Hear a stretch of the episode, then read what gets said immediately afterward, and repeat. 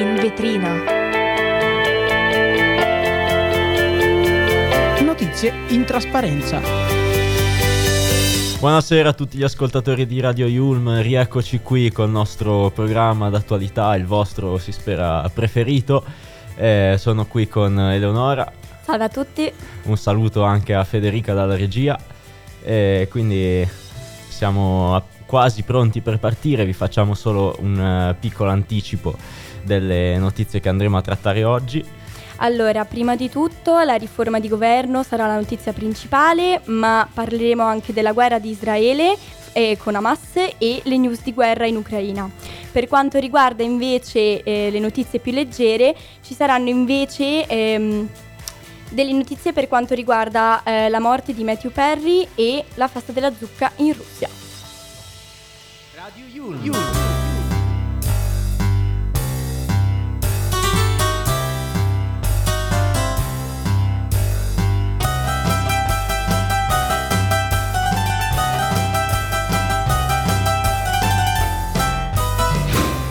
Way to play.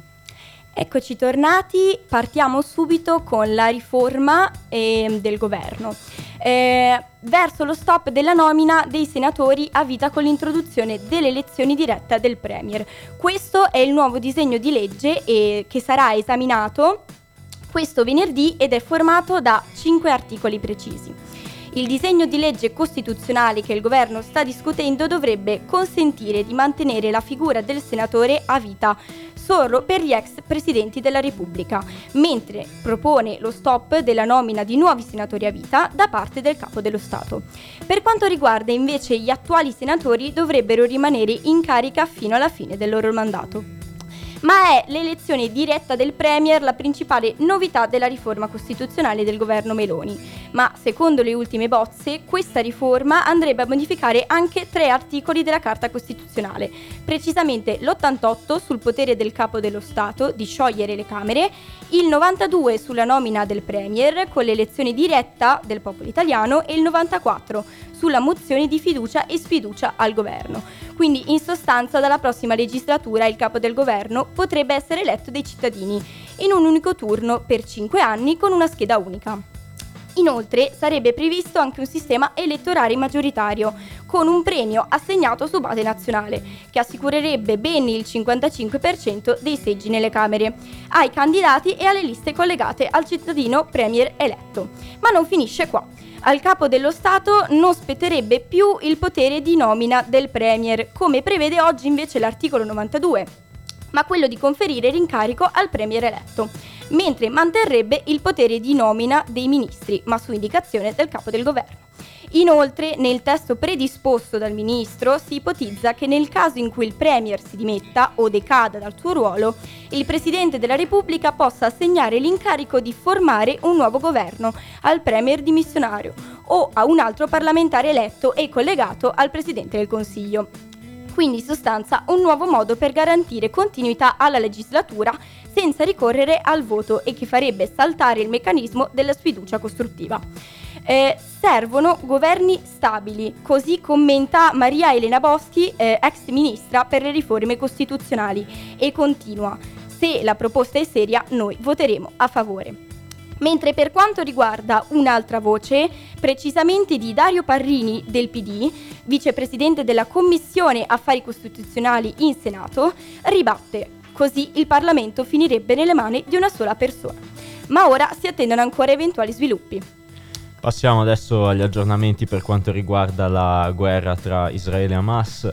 Eh, è successo stamattina, eh, l'esercito, insomma ci sono stati nuovi combattimenti e gli aggiornamenti più recenti ci dicono che l'esercito israeliano sta avanzando verso Gaza City. Nel settore centrale è stata superata la Salah Adin Road e si punta verso l'ospedale, mentre sulla seconda linea eh, partita, partita dal nord della striscia, ci si avvicina alla via Nasser. Poi passiamo a, invece a Crosetto che ci dice che insomma, un altro C-30 dell'Italian Air Force è atterrato all'aeroporto di Al-Arish e si sta procedendo allo scarico del materiale. Nel frattempo dice sempre Crosetto, stiamo organizzando la possibilità di portare a Gaza un ospedale da campo. Ehm, in media almeno 50 morti in un raid sul campo profughi a Gaza. Questo è il bilancio di un bombardamento israeliano sul campo profughi di Jabalia che continua e avrebbe provocato, secondo un bilancio successivo, centinaia di morti.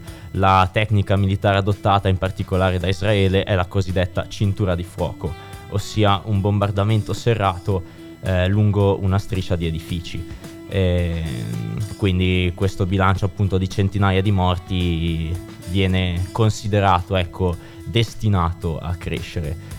Eh, dagli USA Austin eh, afferma se gli attacchi alle nostre truppe in Medio Oriente non si fermano, risponderemo. Abbiamo la capacità per farlo e lo faremo. E, ehm, infine, il eh, ministro degli interni Hamas, uh, Jabalia, uh, parla di 400 tra morti e feriti a causa di 6 bombe da una tonnellata sganciate sul campo profughi, sempre a Jabalia. E con questo è tutto per quanto riguarda gli aggiornamenti da Israele. Ma ora torniamo in Italia e parliamo della proposta della legge di bilancio. Il presidente Mattarella ha autorizzato la presentazione alle Camere del disegno di legge di bilancio. Oggi si è tenuto un vertice di maggioranza per colmare le ultime distanze e provare a centrare l'obiettivo di zero emendamenti. Dall'incontro è emersa la grande compattezza e determinazione delle forze di maggioranza. Resta il nodo cosiddetto RAI. È confermata la riduzione quindi del canone, ma il governo dovrà cercare altre fonti di finanziamento, mentre si dovrebbe pagare ben il 26% eh, rispetto al precedente 21% per gli appartamenti affittati per un periodo inferiore ai 30 giorni e per le case seconda, dalla seconda alla quarta. È stata accolta inoltre la proposta di introdurre un codice identificativo nazionale, attraverso il quale tracciare chi affitta appartamenti. Per quanto riguarda l'IVA, niente IVA al 22% per i pannolini per i bambini. Questa era una notizia che aveva fatto molto discutere tutti gli italiani e per quanto riguarda il prossimo anno l'aliquota sarà dall'attuale 5% al 10%. Lo prevede ciò la manovra nella versione bollinata dalla ragioneria, che reinserisce perciò i pannolini tra i prodotti con l'IVA agevolata. Mentre per quanto riguarda il bonus per il lavoro notturno e straordinari sarà esteso anche a baristi e camerieri. Scatterà precisamente dall'1 gennaio al 30 giugno 2024 e andrà eh, ai lavoratori degli esercizi di somministrazione di alimenti e bevande oltre che a quelli del comparto del turismo. Il trattamento integrativo speciale non concorre però alla formazione del reddito sarà pari al 15% delle retribuzioni lorde per il lavoro notturno e le prestazioni di lavoro straordinario nei giorni festivi. Inoltre le agevolazioni vanno a dipendenti con reddito fino a 40.000 euro nel 2023. L'accesso al pensionamento rimane inoltre sempre con 62 anni d'età e 41 di contributi, perciò resterà in vigore eh, la suddetta legge anche nel 2024, ma l'assegno sarà ricalcolato con il metodo contributivo e con un tetto massimo mensile pari a 4 volte il minimo, quindi circa 2.250 euro, ma l'uscita varierà tra dipendenti privati e pubblici. Per quanto riguarda invece l'ultima parte della bozza, è previsto anche un contributo di 560 milioni in 15 anni al Comune di Milano per coprire gli oneri del rimborso e dei prestiti relativi alla realizzazione delle linee della metropolitana M4 e M5 si autorizza la spesa perciò di 20 milioni per ciascuno degli anni 2024 e 2025 e 40 milioni invece per ciascuno degli anni dal 2026 al 2038 al favore del Comune di Milano. Invece in tema di avvenimenti spiacevoli, insomma, viaggiando sui mezzi di trasporto può succedere. È successo purtroppo ieri che una, una donna sia stata aggredita dal compagno eh, però fortunatamente è stata difesa dal capotreno Vito Carassi, 36enne, che dichiara ho avuto più paura per lei che per la mia incolumità. Insomma, come potevo restare indifferente davanti a quanto stava accadendo? E quindi queste le sue parole è successo nella stazione del quartiere Giapigia a Bari e insomma viene, ne approfitta ecco, per farci riflettere su come, su come possa essere possibile tutto questo. Quindi Bene, ma ora eh, interrompiamo le nostre notizie per annunciarvi una canzone in particolare che non so te Jacopo, ma io ritengo veramente bella e soprattutto che spero faccia cantare tutti quanti voi. Quindi ora ascoltiamoci Another One Bites the Dust dei Queen. walks merrily down the street with the brim pulled way down low. Ain't no sound but the sound of his feet. Machine guns ready to go. Are you ready? Hey, are you ready for this? Are you hanging on the edge of your seat? Out of the doorway, the bullets rip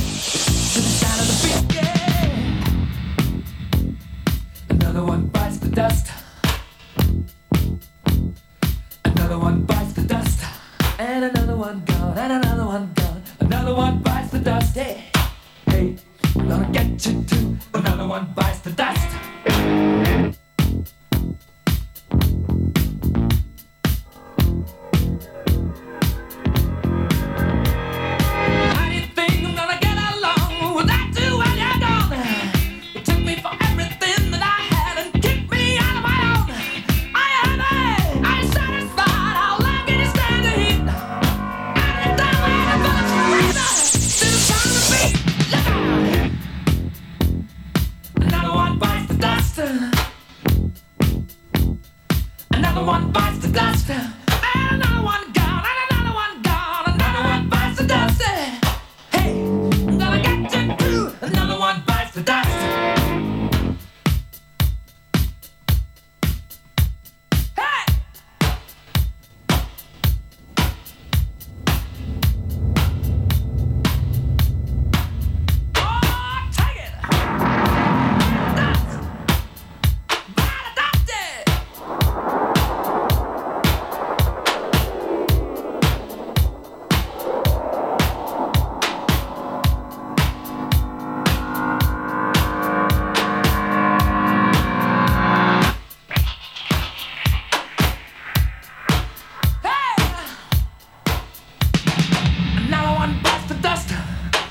Another one bites the dust. Ow! Another one bites the dust. Hey, hey!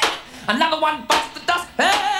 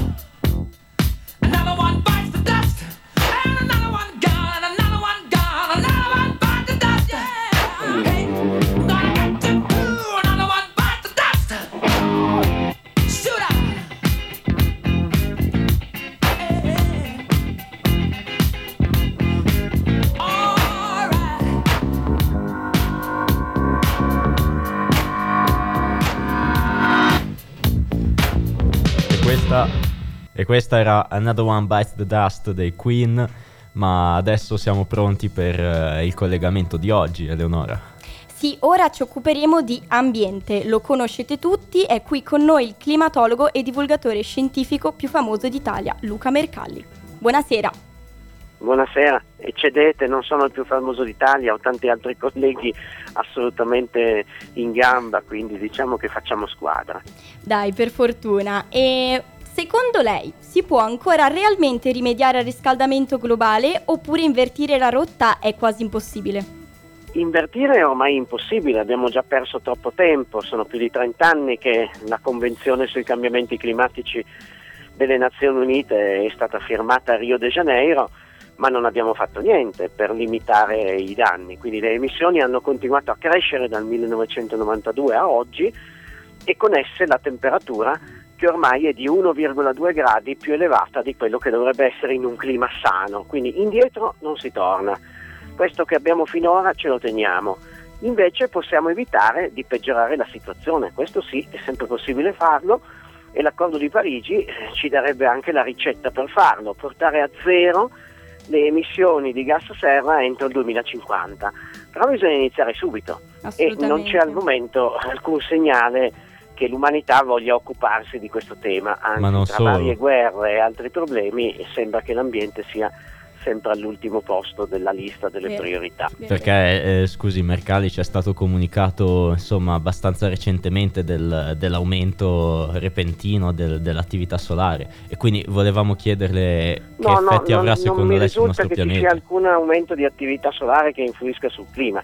Va bene. L'attività solare ha delle sue pulsazioni che però sono dell'ordine de- dello 0,% rispetto all'aumento di temperatura dovuto ai gas serra. Quindi fondamentalmente il Sole non è una ragione del riscaldamento globale. Il problema dell'aumento di temperatura e soprattutto par- parliamo in particolare di questo anno 2023 che sarà probabilmente il più caldo della storia meteorologica del, del pianeta, quella che conosciamo, eh, è tutto dovuto alle mm, emissioni di gas serra dell'umanità. Il Sole non c'entra. Grazie. Dai, gra- la ringraziamo per averci insomma fatto... sfatato un po' questo mito che circolava soprattutto anche fra noi studenti qua a Milano. E per Ma quanto più che riguarda un mito è un alibi. è Eh, un certo. alibi. Serve- eh, cioè queste notizie che vengono sparse eh, da- dalle fonti più disparate, che non sono però le fonti ufficiali della climatologia, purtroppo sono fasulle, servono per deresponsabilizzare le persone, dicendo no no ma è colpa del sole, quindi assolutamente noi che c'entriamo. Sarebbe una brutta notizia, tra l'altro, se fosse colpa del sole, perché andremo tutti a rosto senza poter fare niente. Invece, assolutamente, fortunatamente, assolutamente. Fortunatamente essendo- non è così. ma E fortunatamente abbiamo noi in mano la leva del, del- la rotella del termostato. per, for- per fortuna, noi assolutamente. e possiamo ancora fare molto per evitare che Speriamo, a crescere. assolutamente, speriamo. E per quanto riguarda la nota Agenda 2030, non so se ne ha sentito parlare, secondo lei gli stati aderenti al progetto, fra cui l'Italia in particolare, riusciranno a raggiungere i vari obiettivi? Inoltre ci domandavamo se lo Stato italiano eh, collabora o interpella voi esperti per prendere decisioni più sostenibili o meno. Fondamentalmente lo Stato at- italiano aderisce ai trattati internazionali e quindi più che consultare noi esperti a livello locale eh, mette delle firme su trattati dell'Unione Europea o delle Nazioni Unite, solo che poi in pratica fa piuttosto poco, nel senso che non c'è un disegno organico a livello governativo per una seria eh, considerazione del tema climatico. Si fanno alcune cose, si promuovono le energie rinnovabili, ma sempre troppo poco, quindi è una questione di numeri. Eh, un conto è fare della facciata, del greenwashing, delle, delle attività ornamentali, un conto è fare, dare una vera e propria svolta al sistema energetico e dei consumi di materie prime a livello nazionale. Questo Benissimo, benissimo, benissimo. La ringraziamo e per questa risposta, però volevamo anche chiederle, insomma, riguardo alla trasmissione Macondo su Rai 3 dall'Eco Diretta insieme a Camila Rasnovic, iniziata dallo scorso 28 ottobre, in cui raccontate il mondo attraverso le lenti del cambiamento climatico, eh, quale, quale fosse, insomma, tra le testimonianze che ha raccolto quella che le ha dato più speranza per un futuro green? Ma prima di tutto mi è piaciuto il premio Nobel eh, Parisi che è stato estremamente lucido eh, nel descrivere la situazione, nel darci le speranze della scienza, purché sia ascoltata e sia quella giusta. eh. Mm, Ci ha detto chiaramente che purtroppo circolano anche tante fake news. E dall'altro lato abbiamo tanti piccoli esempi che per ora non sfondano, dobbiamo copiare diciamo, le pratiche migliori per farle diventare di massa. Dobbiamo far diventare anche più di massa gli ascolti, perché Macondo ha avuto pochi ascolti e è interessante notare che si dice che l'ambiente non faccia audience, ma se siamo preoccupati per il nostro futuro forse dovremmo dimostrarlo anche eh, sostenendo questo genere di trasmissioni, soprattutto i giovani, soprattutto studenti, quindi diffondete, è un modo per votare questo, è un modo per contarsi, per dire ci siamo, ci interessa il tema. Lo e siamo qui per questo, siamo qui per questo, insomma, a Radio Yulm parliamo a un sacco di studenti, Infatti. quindi la ringraziamo per questo prezioso intervento. Vediamo sabato se, Eh, cam- se cambia qualcosa, dipende ci da voi. Speriamo, presto. speriamo. Grazie mille per essere stato con noi, Mercalli. Grazie a voi, Buona grazie serata. a voi. Bene, ora invece ci ascoltiamo Ladro di fiori qui su Radio Yulm di Blanco. Sono un ladro di fiori, amo i tuoi colori E ho rubato a te. Campo di cieli Siamo tornati bimbi e tu hai scelto me. Blanchito baby, Michelangelo Mettimi le ali, ah. il suo rossetto uh, la rende più uh, di quanto c'è. Hai detto no, no, no, no, no, no, resta che ancora mezz'ora. Ho detto no, no, no, non so, da brivido sulla schiena. Una notte intera, una luna piena, un'altra cantilena, una solo per te. E siamo qui, dai, ora che tardi ma non vai. Un mazzo di rose se fai, come da frasi, devi solo ascoltarmi.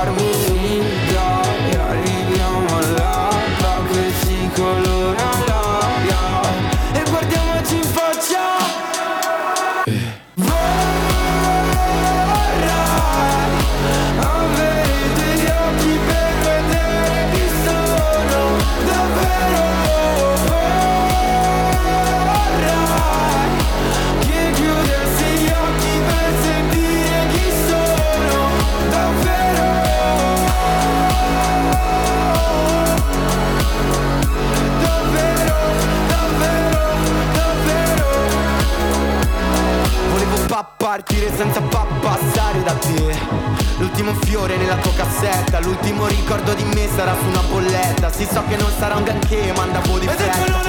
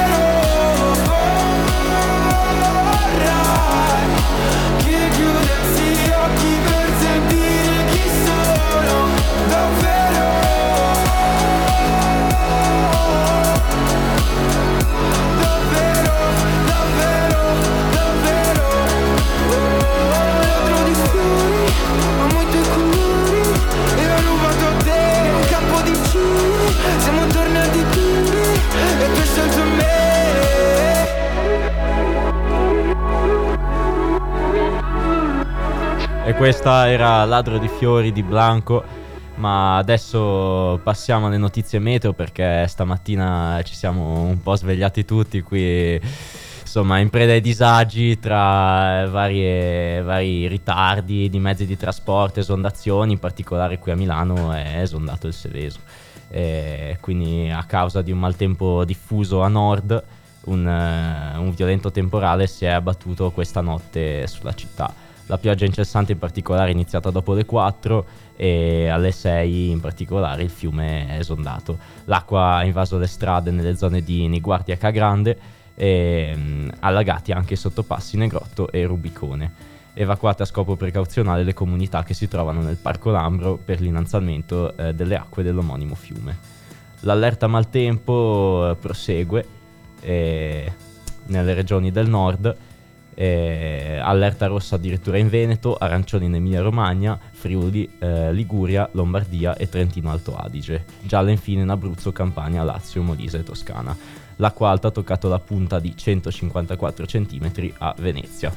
Per quanto riguarda invece altre notizie sul maltempo, passiamo a parlare dello sciatore disperso sul ghiacciaio dello Stelvo. Oggi la telefonata dal cellulare del suddetto Antonio De Martino al fratello riaccende tutte quante le speranze. Proprio il 58enne di Robecco sul Naviglio è purtroppo disperso da giovedì scorso, ma sono riprese eh, le ricerche nonostante il maltempo che interessa tutta l'Alta Valtellina. Inoltre l'ipotesi è che sia ferito e rimasto ehm, in un crepaccio.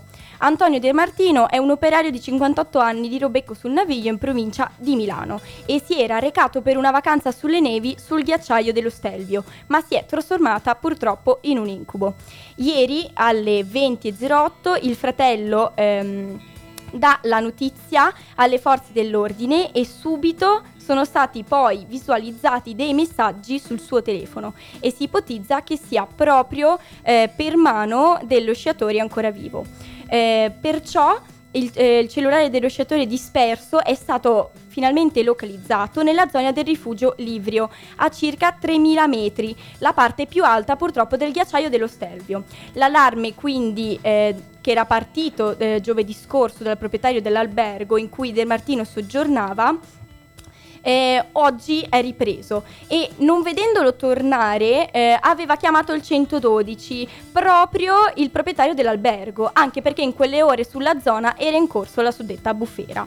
Al lavoro quindi la settima delegazione Valtellina e Valchiavenna del Corpo Nazionale di Soccorso Alpino e Speleologico insieme a tecnici dell'Alto Adige, militari del Soccorso Alpino delle stazioni di Bormio e Lisandro e i vigili del, suo- del fuoco insieme a numerosi elicotteri.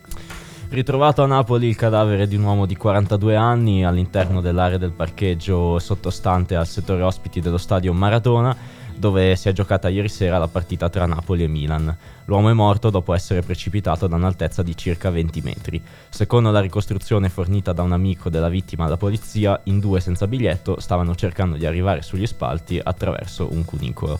Ora invece passiamo alla notizia della scomparsa di Matthew Perry, attore famosissimo che interpretava Chandler Bing nella amata e rinomata serie televisiva Friends. Oggi purtroppo il medico legale della contea di Los Angeles afferma che verranno effettuate ulteriori indagini sulla causa del decesso. La decisione è arrivata perché l'autopsia non ha accertato la causa della morte e gli esaminatori stanno aspettando i risultati dei rapporti tossicologici, ma il completamento di tali rapporti può richiedere purtroppo anche settimane. Intanto a New York i fan lasciano fiori e messaggi davanti al palazzo della casa di Friends. Mentre ora parliamo di sport.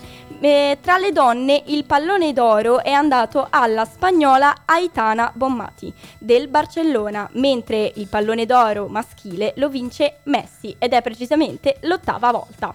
Alle spalle dell'argentino si sono classificati anche l'attaccante del Manchester City, Hurling Haaland, e il francese Kylian Mbappé, mentre il trofeo Coppa per il miglior giocatore under 21 va a Bellingham, il primo Yashin per il miglior portiere a Dibu Martinez, mentre il primo Müller, destinato al miglior attaccante, se l'ha giudicato di nuovo Haaland.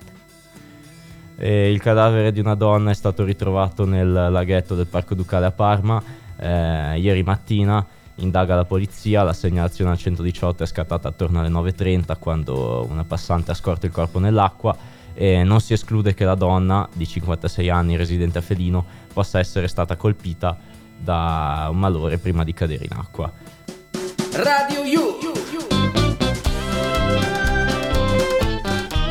Your way to play. Bene, ma purtroppo cari ascoltatori siamo giunti alla fine del nostro programma.